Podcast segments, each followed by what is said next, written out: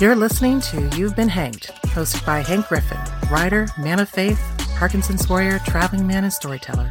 Wonderful stories, home cooking, thoughtful lessons, and candor about life with Parkinson's are his to share. Relax for the next several minutes with your friend, neighbor, and brother who loves you. "Son," Granddad began, "what say we go for a walk?" Granddad always called me son. I jumped up from a comfortable pallet made for me by Grandma from a particularly soft yellow and white quilt. Eager to join Granddad, I hurried to put shoes on my feet before having to be told to do so. The old man's eyes sparkled with humor as he watched me get ready, and he, likewise, began lacing up his own shoes. From his lips hung a burning cigarette, an unfiltered Camel, his brand and style of choice. I knew he wouldn't put it out before we left, and he did not. Instead, Granddad reached for the pack of cigarettes on top of the wooden console radio, felt to be sure there were plenty therein for the outing, then stood to signal his readiness to get moving. I, too, was ready, and like my natural father's father, I stood to join him. Outside, the sky was dark. Granddad had little interest in walking during the day unless it happened to be particularly pleasant out. He much preferred the night, for it was cooler, and he had a love of the night sky. It was a love he shared with and inspired in many others. "Come on, Smokey," Granddad called.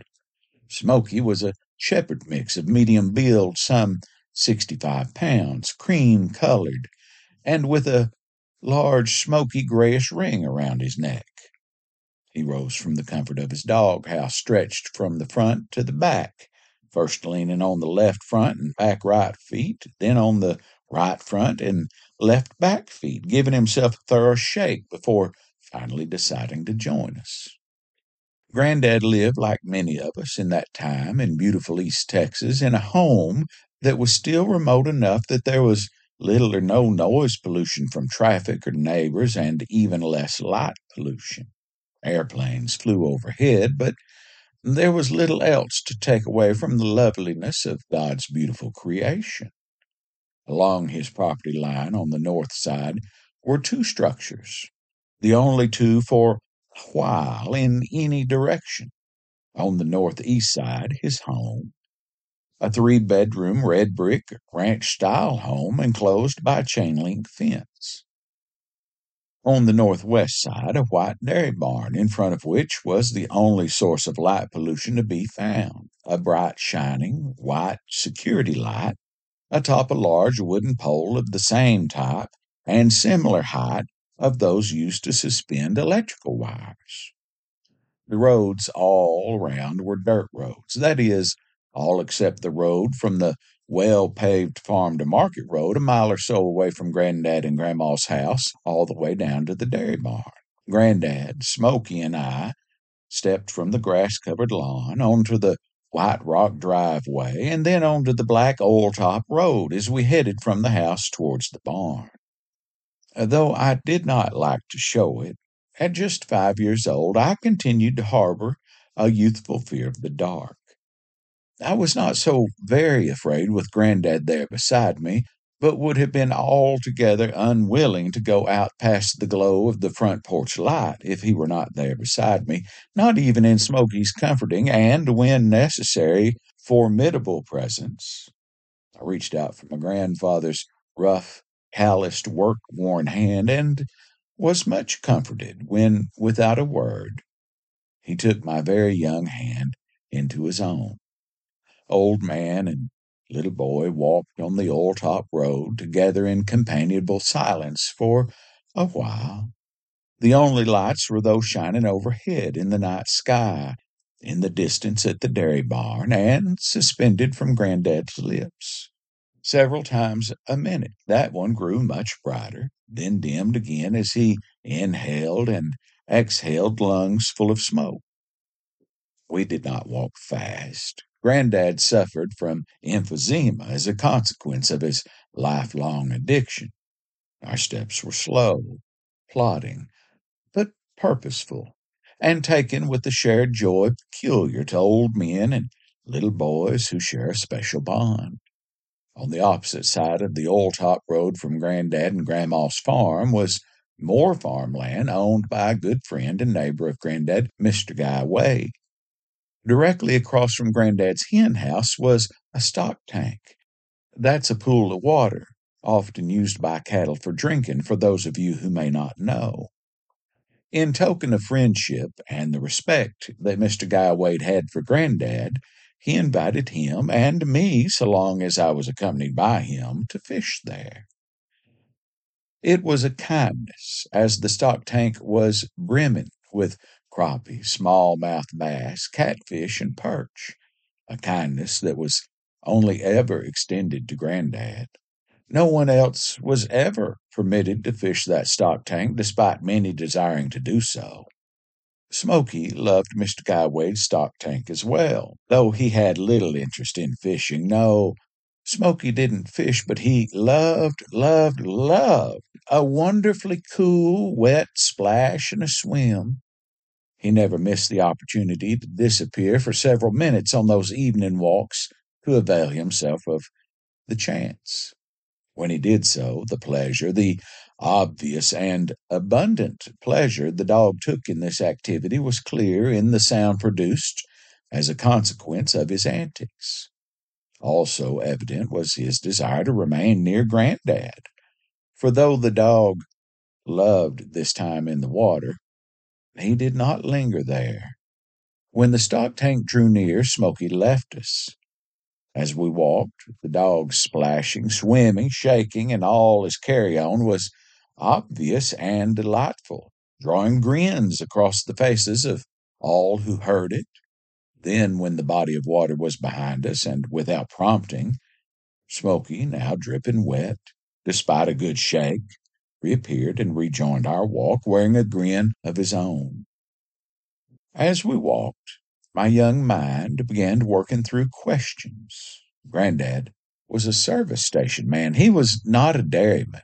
He owned a filling station in Beautiful that boasted 2 mechanics' bays, as well as a full-service and self-service fuel island.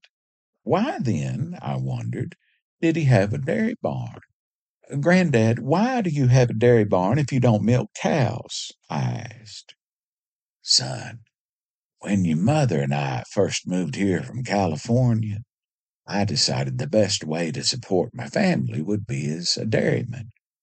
I'd had enough farming for a lifetime and knew I didn't want to do that, so I worked hard. We saved our money, and eventually we were able to buy this land.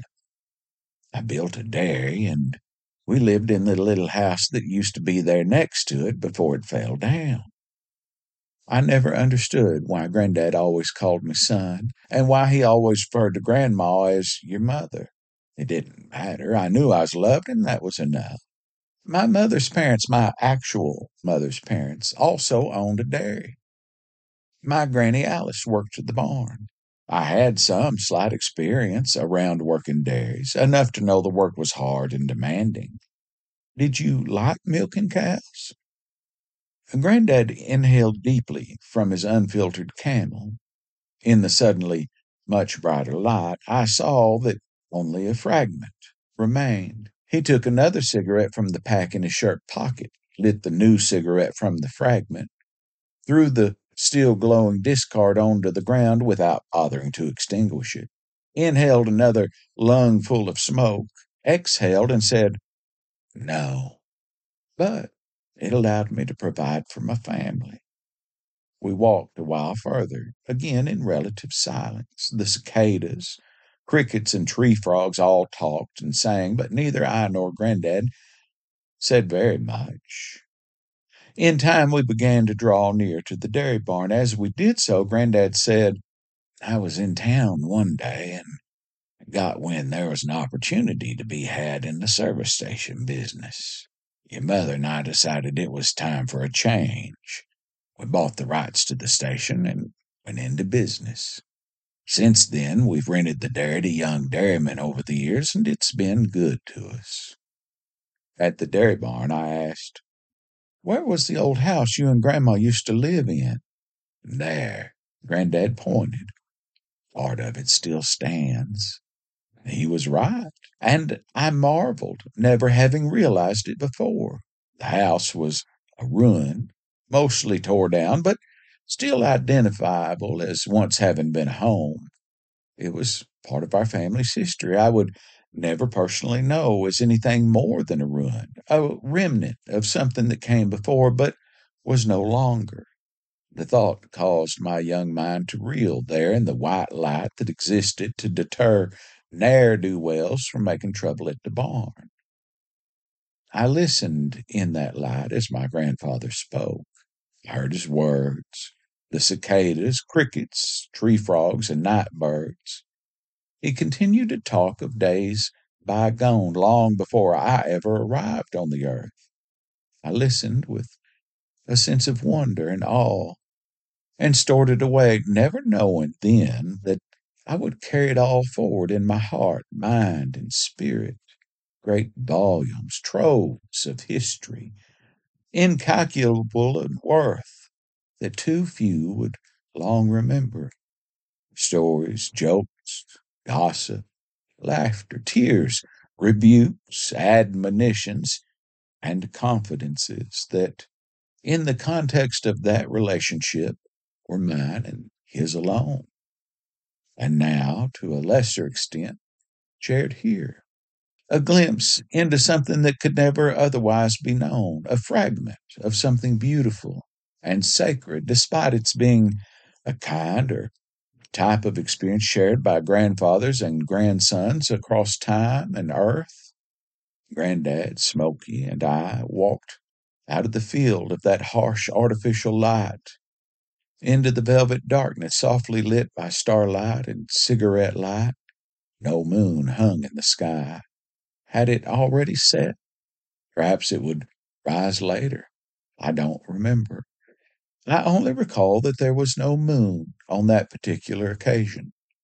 In its absence, the star-filled sky shimmered and glimmered with stars that shone like independently lit gemstones of many colors. Beautiful it was. A state of beauty in that beautiful geography, a beautiful moment, a beautiful memory of a beautiful time experienced there in beautiful East Texas. As we walked together back towards the house, away from the dairy barn on the oil-top road, old man and little boy, hand in hand, we did so with two very different understandings. For my part, and with the limited understanding of a little feller of only 5, that was just life. It never occurred to me that those moments were either sacred or fleeting. They simply were. For his part, Granddad knew all too well just how sacred, special, and fleeting those precious moments really were. He knew that just as my time on the earth was still in its earliest days, his was nearing its end. There was a little time left, a little space to move about yet, but as is always the case, that precious time was ever expiring. Old man and little boy walked hand in hand, sharing something special.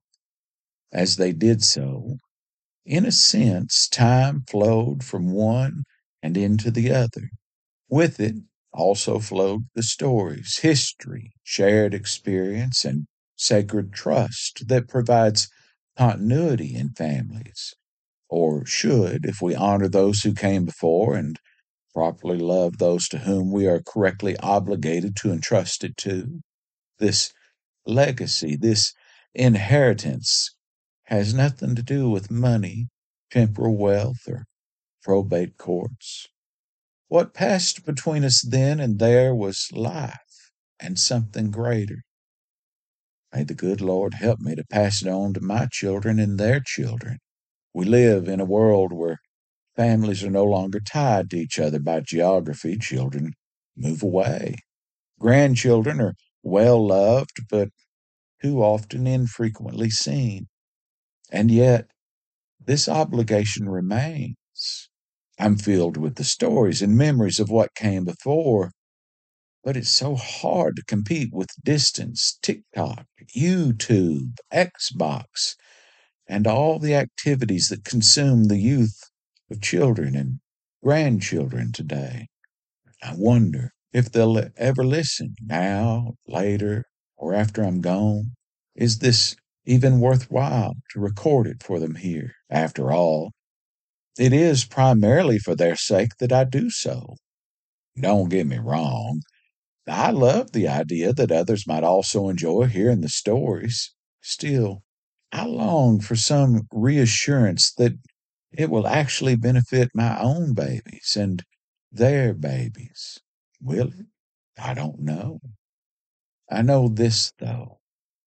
I'll continue to make the effort to create something that might, just might, bless them, some of them, eventually, today, tomorrow, someday. As I do so, I'll take additional pleasure in the knowledge that others may also enjoy, benefit from, and even be blessed by this ongoing effort as well. Passing Mr. Guy Wade's stock tank, I heard Smokey splashing unseen in the dark. Granddad, yes, son. Granddad always called me son. When we get home, can we have root beer floats? We sure can. Granddad, yes, son. Thank you for showing me what's left of the old house and for telling me about the dairy barn and the service station. You're welcome. Granddad, yes, son. I love you. Granddad's gnarled old hand gently squeezed mine. And I love you too, son. I thank you for listening to this episode of You've Been Hanked. If you enjoy my stories of beautiful East Texas and want to support my work, please consider becoming a paid subscriber.